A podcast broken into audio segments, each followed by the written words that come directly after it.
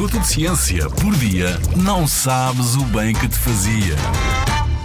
O que são pradarias marinhas? Imagina só uma grande extensão de ervas a perder de vista, verde e mais verde. Lá vivem animais de várias espécies. Uns procuram comida, outros buscam refúgio, outros só querem um lugar para se reproduzirem. Tal como vemos em terra grandes extensões verdes cobertas de plantas, também debaixo de água existem pradarias. As pradarias marinhas são formadas por ervas marinhas, umas plantas aquáticas que têm raízes, caule e folhas e que conseguem produzir flores, frutos e sementes. As pradarias marinhas podem ser encontradas em todos os continentes, exceto na Antártida.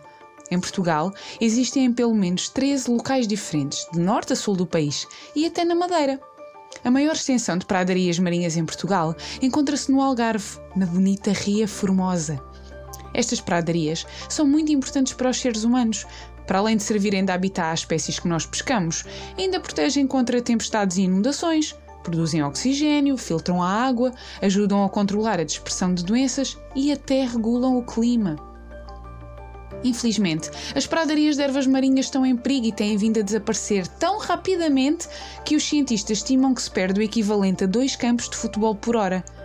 Este desaparecimento acontece porque as plantas são destruídas por algumas técnicas de pesca e porque os barcos não são bem amarrados ou ancorados, mas também pela contaminação da água que as impede de sobreviver e até por eventos naturais como inundações e ondas de calor. O futuro das pradarias de ervas marinhas é incerto, mas os cientistas não desistem de as estudar para que também elas ajudem a salvar o futuro do planeta.